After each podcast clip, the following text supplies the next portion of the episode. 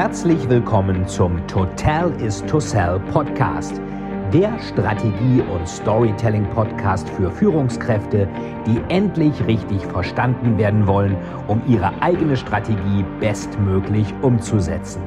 Hier dreht sich alles rund um Ihre eigene Story und Strategie für Ihr persönliches Happy End. Viel Spaß!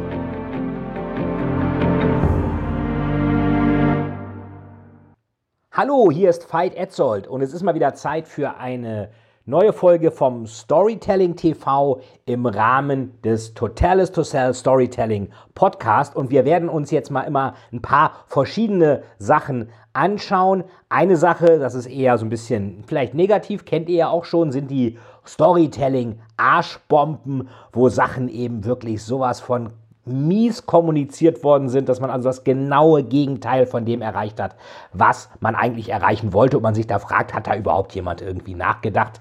Ähm, ich muss dazu sagen, ich bin selber auch nicht frei davon. Mir passieren teilweise auch Kommunikationspannen. Meine Frau wirft mir das immer vor. Sag mal, du berätst doch Leute zur Kommunikation. Wie kann denn dir das passieren? Die Sache ist halt, dass oft jemand einfach von draußen nochmal raufschauen muss. Man ist selber irgendwann betriebsblind und das führt dazu, dass man eben dann Sachen und ich auch sagt, erzählt, macht, die eigentlich nicht so richtig optimal sind, die man besser hätte machen können. Von daher, bevor irgendwas an die große Masse nach draußen geht, muss noch mal jemand raufschauen, der eine Armlänge Abstand von eurem Business hat, von eurem Geschäft hat, von dem, was ihr machen wollt. In der Politik passiert das offenbar so gut wie überhaupt nicht. Es gibt niemanden, der beratungsresistenter ist als Politiker. Das ist ein bisschen komisch, wenn gleichzeitig Beraterhonorare von über einer Milliarde pro Jahr gezahlt werden, ähm, weil die Ministerien irgendwie nichts mehr selber machen können. Schon ein bisschen komisch, aber trotzdem. Ähm, nur Berater zu haben, heißt ja nicht, dass man auf die Berater auch hört. Das sollte man aber, man sollte sich auf alle Fälle immer mal anhören, was Externe sagen, besonders wenn man sie dafür bezahlt. Heute wollen wir aber ähm, in eine etwas positivere Richtung gehen. Wir schauen uns mal Markenbilder an. Was gibt es für Markenstories, die wirklich positiv sind, die toll sind, wo man auch was von lernen kann? Und ich dachte, ich schaue mir heute mal unterschiedliche Autoren an. Jetzt muss ich mal gucken, wo ich, hier habe ich das hingelegt. So. Äh, und zwar, was sind die Markenbilder eigentlich von Autoren? Was machen die denn äh, richtig, was machen die falsch? Also fangen wir mal historisch an. Das ist hier ein ganz großer Klassiker, Buddenbrooks von Thomas Mann. Ich glaube, ich habe es auch schon mal empfohlen in den Buchempfehlungen. Das hat mir damals noch meine Mutter äh, lebt leider nicht mehr, die hat mir das geschenkt mal zu Ostern vom Bertelsmann Buchclub, den es damals noch, noch gab, müsste mal neu gebunden werden. Ich habe es also schon mehrfach gelesen. Äh, Story einer Lübecker Kaufmannsfamilie. Wer mal wissen will, wie Unternehmen aufsteigen und wieder absteigen, der ist in Buddenbrooks wirklich super aufgehoben. Äh, so, und äh, was war eigentlich, jetzt fragt man sich immer, wie machen das solche Star-Autoren? Wie schreiben die? Wie leben die? Was, wie, wie machen die das? Und von Thomas Mann ist bekannt, ähm, dass der sich wirklich immer, glaube von 9 Uhr bis 12 Uhr hat er sich immer an den Schreibtisch gesetzt und gearbeitet. Also drei Stunden. Das zeigt auch, man kann mit ausreichend Fokus muss man nicht immer ewig lange Zeit absitzen. Es gibt ja heutzutage diese Unart, so FaceTime, wer am längsten im Büro hockt, der ist irgendwie produktiv, stimmt überhaupt nicht. Viele Führungskräfte bewerten ihre Mitarbeiter auch nicht nach deren Output, sondern nach der Zeit, die die abgesessen haben. Besonders in Japan ähm, ist das extrem verbreitet, dass man bloß nicht nach dem Chef geht, also geht, äh, nach Hause geht. Von daher, das war auch der Grund, warum ich dann irgendwann gesagt habe, ich werde selbstständig, ich werde Unternehmer, weil bei mir zählt Output Leistung, Performance und eben nicht Zeit absitzen und beim Zeitabsitzen gesehen werden. Also wenn ich hier was konzipiere, schreibe hier in meinem Büro, dann sieht mich eigentlich gar keiner, es sei denn, die NSA bespitzelt mich, das weiß ich nicht. Aber eigentlich sieht mich dabei keiner. Ich mache das, weil ich es fertig bekommen will, weil ich weiterkommen will, weil ich einfach Ziele habe, weil ich vielleicht für euch einen schönen Podcast aufnehmen möchte, so wie jetzt. So, Thomas Mann hat sich also dann hingesetzt, äh, geschrieben, drei Stunden, dann gab es Mittagessen, dann gab es einen äh, Spaziergang, dann gab es irgendwie Tee trinken und dann gab es Abendessen in Gesellschaft. Also so richtig, wie man sich das von einem äh, Autoren so ein bisschen im gehobenen Segment auch so vorstellt. Also sehr konzentriert und er hat einfach geschrieben, einfach gemacht. Äh, da wird ja oft, ich werde auch oft gefragt, sag mal, hast du eigentlich Schreibhemmung? Sage ich ja. Was machst du dann? Schreibst du dann nicht? Sage ich doch du musst schreiben. Ähm, irgendein, stellt euch vor, bei euch ist die Toilette kaputt. Dann kommt der Klempner. Dann sagt der Klempner aber kurz vorher, ich kann nicht, ich habe Klempnerhemmung. Der Maurer sagt, er hat Maurerhemmung. Der Bäcker hat Backhemmung. Der Automechaniker hat äh, Autohemmung. Also Blödsinn alles. Ähm, Natürlich ist es oft so, dass der erste Entwurf, den man schreibt, wenn man gerade nicht so richtig kann, das gibt es ja mal, ist mal inspiriert, mal nicht, dass der eben nicht so toll ist. Egal, Hemingway sagt, der erste Entwurf ist immer scheiße. First Draft is always shit. Und da ist es natürlich ganz wichtig, einfach zu schreiben. Winston Churchill sagte so schön, if you're going through hell, keep going. Also man geht nicht durch die Hölle, wenn man schreibt, aber wenn man jetzt gerade irgendwie nicht so richtig inspiriert ist, aber weiß, ich habe jetzt mein Pensum von, keine Ahnung, drei Seiten pro Tag oder drei Stunden pro Tag schreiben, bei einigen ist das identisch. Ich mache es meistens so, dass ich ein Ziel habe, zum Beispiel ein Kapitel pro Tag. Äh, die meisten meiner Thriller haben drei Teile, jeder Teil hat 30 Kapitel. Äh, das sind dann 90 Kapitel. So, und jetzt habe ich ein Kapitel pro Tag, 30 Tage im Monat. Ähm, Wochenenden gelten dann halt auch. Wenn ich die Wochenenden frei haben will, muss ich halt in der Woche äh, zwei Kapitel mehr schreiben und dann ist der erste Entwurf nach drei Monaten fertig. Klingt jetzt völlig unromantisch, aber der wird dann ja so lange überarbeitet, bis man es den Lesern und Leserinnen besonders, denn die meisten Thriller-Leser sind Frauen. Bei den Polit-Thrillern, bei mir ist das ein bisschen anders. Es sind auch viele Männer, viele auch in Führungspositionen, viele IT-Leute, teilweise auch äh, in Regierungsfunktionen, also sehr spannend. Ähm, aber ähm, da muss ich halt immer weiter überarbeiten, bis es dann passt. Aber der erste Entwurf ist dann irgendwann fertig. Das heißt, man muss auch einfach produktiv sein. Und Dan Brown hat sich also um 9 Uhr hingesetzt und äh, war um 12 Uhr fertig und hat dann den Tag genossen, hat natürlich wahrscheinlich auch recherchiert irgendwann mal. Aber der hat ganz klar feste Zeiten gehabt. So, dann gibt es auch immer Leute, die äh, sind dann vielleicht nicht so ganz diszipliniert, die machen das anders. Stephen King, das ist hier Dr. Sleep, war ja auch im Kino, das ist der Nachfolger von Shining. Shining kennen wahrscheinlich die meisten, hat, ähm, na, wie heißt er noch? Ähm, ähm, äh, na, wie heißt er denn noch? Der von Clockwork Orange, Stanley Kubrick, hat das verfilmt. Ich finde sehr gut mit Jack Nicholson. Stephen King war damit nicht einverstanden, dem hat das nicht gefallen. Ähm, na gut, ist halt wie es ist. Stephen King war ja Englischlehrer und ähm, hat äh, aber auch Alkoholprobleme gehabt, dass viele seiner Charaktere, zum Beispiel der Jack Torrance in Shining, ist so eine Art alter Ego von Stephen King.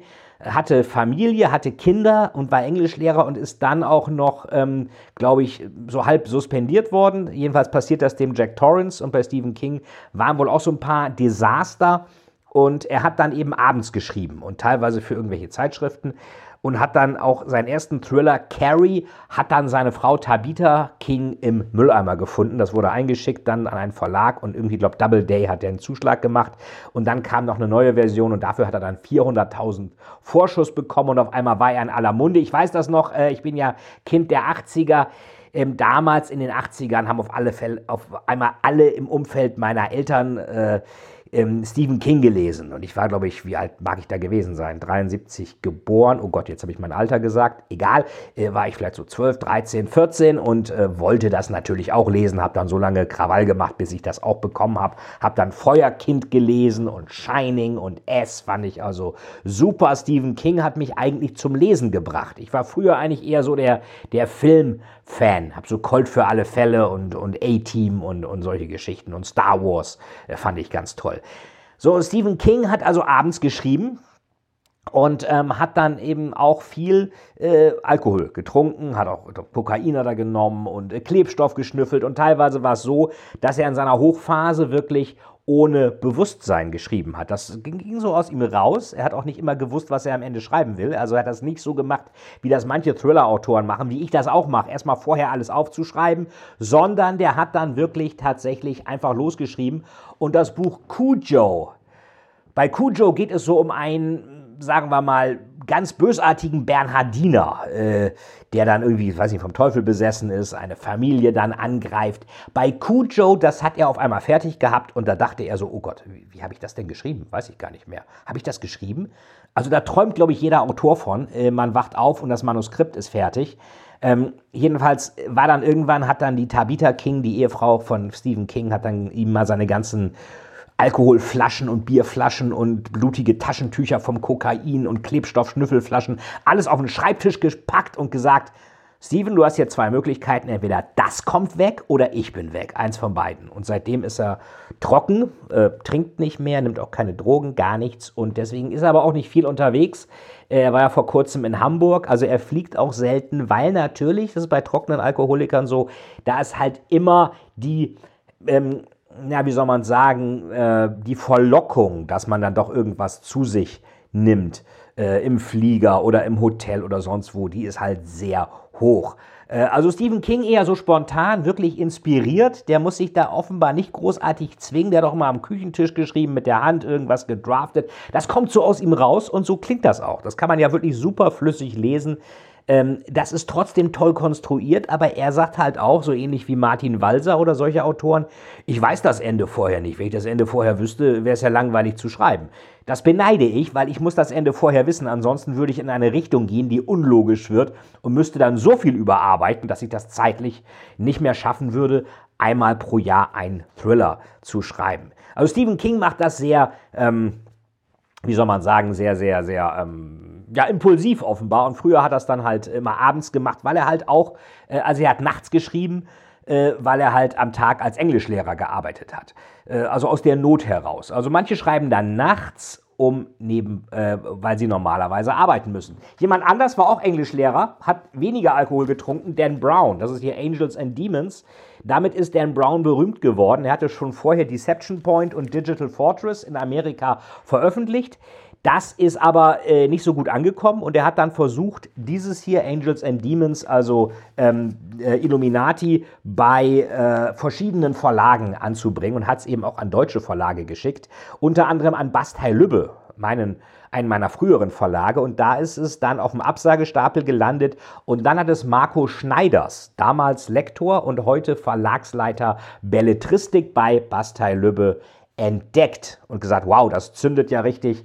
Ähm, da ist auch dieses schöne Anfang drin, den ich auch gerne mal in Vorträgen nehme. Ähm, hier ist die Karte von Rom, hier ist Vatikan.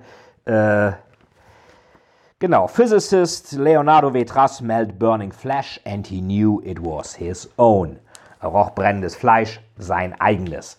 Äh, ich hätte es nochmal in zwei Sätzen gemacht, wäre vielleicht noch besser. Äh, roch brennendes, smelled burning flesh, his own. Irgendwie so. Aber man weiß sofort, super, das zündet. Das ist ein harter Thriller, der jetzt kommt. Also hat er äh, super, äh, super Anfang. Und äh, dann hat Bastei Lübbe Dan Brown erstmal auf Deutsch veröffentlicht. Dann ist äh, Random House, Bertelsmann ist ja auch ein deutscher Konzern, wo Random House der größte Buchverlag der Welt zugehört. Die haben das dann mitbekommen und haben ihn dann für Amerika gecastet. Aber über den Umweg Bastei Lübbe, Marco Schneiders ist Dan Brown berühmt geworden. Von daher fühle ich mich auch geehrt, auch einige Jahre mit Marco Schneiders direkt an meinen Büchern wie Final Cut und Seelenangst zusammengearbeitet zu haben. Ich habe Dan Brown auch mal ganz kurz auf der Buchmesse äh, von weitem gesehen, kurz zugewunken. Er, er, wusste nicht, wer ich bin. Ich wusste natürlich, wer er ist, aber er war auch am Bastei-Lübbe-Stand, natürlich mit Security und allen. So, und Dan Brown war Englischlehrer und der hat morgens eigentlich immer um, ich glaube, der ist um vier aufgestanden, hat dann angefangen zu schreiben, zwei Stunden und hat so seine ganzen Sachen parallel geschrieben, aber der hat das morgens gemacht. Und was der heute macht, der will keine Ablenkung. das ist ganz wichtig. Man redet ja immer von Fokus und gleichzeitig blinkt dann Instagram und Facebook und LinkedIn und Xing und der Rechner und E-Mails und SMS und WhatsApp. Und der hat so eine, so eine, so, so, so, eine Art äh, ja, Gartenhaus, kann man das sagen, mit einem riesigen äh, Mac-Monitor ohne Internet. Und dann schreibt er und schreibt und schreibt äh, den Vormittag. Also von vier bis, keine Ahnung, bis mittags auch. Schreibt so ein paar Stunden, sehr diszipliniert, äh, macht dann irgendwie Workout und dann, oder macht er vorher, wie auch immer, jeweils, er macht das sehr früh. Noch aus der Zeit, wo er eben früh aufstehen musste, weil er, äh, wenn er schreiben wollte, das morgens machen wollte, musste er das vor seinem Arbeitsbeginn als äh, Englischdozent machen. Also Englischdozent sein kann helfen, Bestseller-Autor zu werden. Ähm, Stephen King hat Englisch studiert, äh, Dan Brown hat Englisch studiert, äh, meine Wenigkeit. Ich habe auch mal Anglistik und Amerikanistik unter anderem studiert. Äh, wer weiß, vielleicht doch keine brotlose Kunst, wie man immer so denkt. So, Dan Brown hat dann, sitzt dann eben da und schreibt und äh, schreibt auch nur. Und wenn er was nachgucken will im Internet, ja Pech. Dann schreibt er dahinter, und das ist auch eine Technik, die ich mir immer mehr angewöhne, nachschauen, nachgucken. Ich mache dann immer so ein X dahinter oder irgend so Zeichen, weil ich dann nicht alles ausschreiben muss. Man muss nicht alles sofort nachgucken, weil was passiert, wenn man nachguckt? Man guckt nach, Wikipedia. Wikipedia sieht man irgendwas anderes. Dann klickt man dahin, dann sieht man das, dann, oh, was steht dort in der Bildzeitung? Was steht in der Welt? Was steht in der FAZ? Was steht im Economist? Mal gucken. Ah, mal sehen, was bei Facebook los ist. Oh, da hat jemand bei LinkedIn, hat mich einer geaddet. Oh, was ist denn hier jetzt wieder los? dann gucke ich da noch mal rein. Und schwuppdiwupp ist eine halbe Stunde rum und hat man irgendwas zu Papier gebracht? Nein. Da wir alle nur begrenzte Ressourcen haben, ist Fokus extrem wichtig und Fokus heißt auch ganz oft Internet aus. So grausam das klingt. Alles kann in einer zweiten Session irgendwann nachgeschaut werden. Dass also das Instrument, der Laptop, Computer, wo man produktiv fokussiert sein will, auch die größte Ablenkungspotenziale bietet. Das ist natürlich etwas perfide. Das kann man ausschließen, indem man das Internet einfach ausmacht. Ich mache das teilweise auch. Ich mache es aber nicht immer, aber ähm, ich bemühe mich halt auch, dann einfach das Internet auszustellen oder gar nicht erst ins Internet zu gehen. Also sehr schlau, wer fokussiert sein will, Internet aus. So, und dann der letzte, ähm, Robert Harris, Anders als Dan Brown, Thomas Mann und Stephen King schreibt er wirklich jedes Jahr ein Buch. Das ist hier Fear Index, eins seiner letzten. Ist ja bekannt geworden durch Fatherland, wo es darum geht, wie es denn wäre, wenn die Nazis den Krieg gewonnen hätten.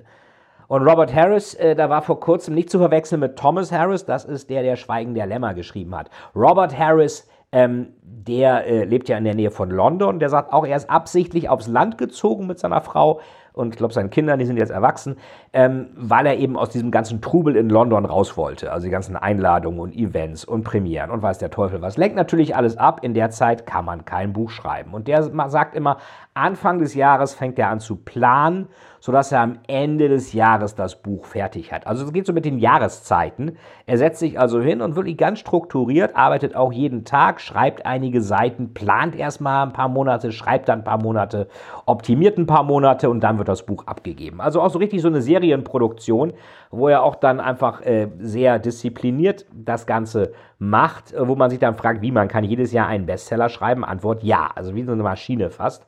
Und ähm, auch hier sieht man ganz klar Fokus, Timing und sich einen bestimmten Zeitpunkt nehmen, wo wirklich nichts anderes angesagt ist. So, das waren so mal ähm, vier interessante Autoren. Das war Thomas Mann, das war Stephen King, das war Dan Brown und das war Robert Harris. Was können wir von all denen lernen, wenn du jetzt irgendwie ein, erstmal lernt man von denen natürlich tolles Storytelling, das ist klar. Aber wenn du jetzt ein Business aufbauen willst, du willst dich verändern, du willst aus dem Angestelltenjob raus, du willst dich selbstständig machen, du willst deine Träume leben, dann musst du dir jeden Tag Zeit dafür freischaufeln, wo du auch nichts anderes machst und wo du auch nicht gestört wirst. Meinst du, Dan Brown oder Robert Harris oder wie auch immer finden das toll, wenn sie ständig genervt werden beim Schreiben. Na, kommst du gut voran? Na, wo geht's denn? Kann ich schon mal was lesen? Das macht Autoren wahnsinnig. Bei Stephen King in Shining ist eine Szene in dem Film, wo die Frau von dem Jack Torrance, Jack Torrance will ja auch ein Theaterstück schreiben, was er da in diesem Overlook Hotel schreiben will, die will ständig wissen, wie es denn vorangeht und der wird wahnsinnig und deswegen bringt er seine Frau ja auch fast um. Natürlich, weil er auch wahnsinnig ist und weil das Haus verflucht ist, man soll seine Frau wegen sowas nicht umbringen, aber wenn ihr euer Ding durchziehen wollt, braucht ihr Fokus, keine Ablenkung und wirklich ein bestimmtes Kontingent an Zeit, das ihr dafür einsetzt. Wenn ihr ein Buch schreiben wollt, müsst ihr diese Zeit dafür haben. Der äh, Autorencoach James Frey wurde mal gefragt, meine Frau will nicht, dass ich abends schreibe, die will was anderes machen. Was mache ich denn jetzt? Äh, ja, Schreiben, ist das dein größter Traum, dieses Buch zu schreiben? Ja. Wird deine, Fra seine, deine Frau sich ändern? Nein, da muss sich von deiner Frau trennen. Klingt jetzt hart, aber wenn ich wirklich ein Ziel habe, muss ich dafür fokussiert Zeit einsetzen. Und indem man das Ganze macht, auch Ziele aufschreibt, gerade jetzt zu Beginn des Jahres, genau wie man Sätze aufschreibt, verankert man sie schon ein wenig in der Realität. Und das kann man halt von diesen drei Autoren, ähm, Thomas Mann, Stephen King, Dan Brown und äh, Robert Harris, gut lernen. Ich werde mir demnächst noch mal ein paar andere anschauen, was die eigentlich machen. Wir werden auch ein paar weitere Markenstories noch bekommen und viele andere schöne Dinge auch. Ich danke euch fürs Zuschauen. Ähm, unten ist noch mal noch ein paar Links. Ähm, die für euch vielleicht interessant sein können. Ansonsten freue ich mich natürlich über eine gute Bewertung, wenn euch das gefallen hat. Und schreibt bitte auch bei YouTube und bei iTunes rein, was euch gefallen hat und was für Themen ihr noch gerne hättet, damit dieser Podcast und diese Serie für euch so hilfreich wie möglich werden. Alles Gute, bis bald auf gute Stories. Totales to Sell, euer Veit. Vielen, vielen Dank, dass Sie wieder bei dieser Folge mit dabei waren. Wenn Ihnen die Folge gefallen hat, würde es mich sehr freuen, wenn Sie mir eine Bewertung bei iTunes hinterlassen, damit ich sehen kann, ob Ihnen diese Folge geholfen hat und damit ich noch mehr Menschen bei ihrer Story unterstützen kann. Jetzt wünsche ich Ihnen noch einen erfolgreichen Tag und wir hören uns beim nächsten Mal. Ihr Veit Etzold.